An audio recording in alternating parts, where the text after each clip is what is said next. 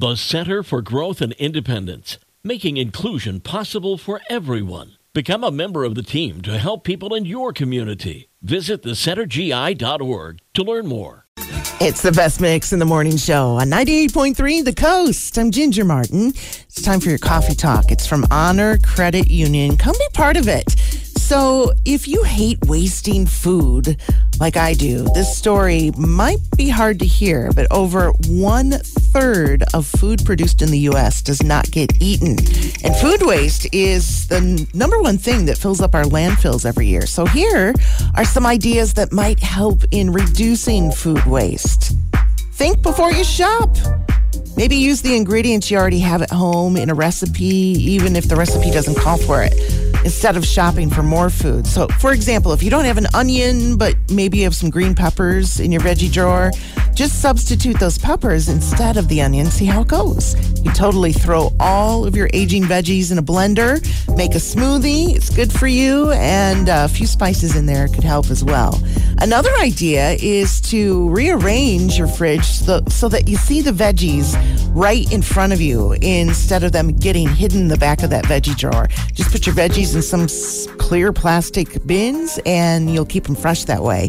And then make sure you use your entire veggie instead of throwing the cut ends away.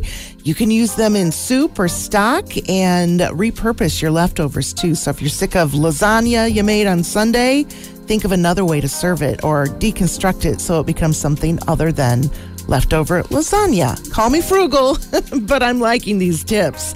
And who knew walking would get a new label, but walking is making a comeback as far as exercise is concerned.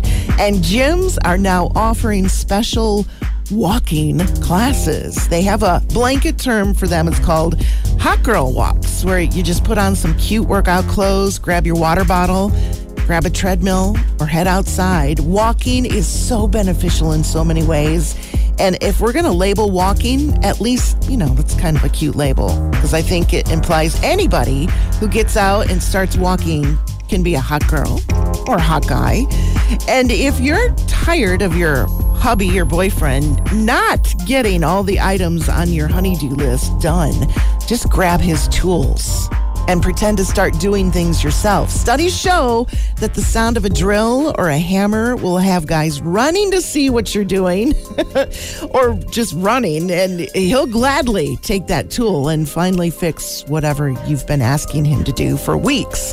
That's your coffee talk for this Thursday from Honor Credit Union. Come be part of it on 98.3 The Coast. With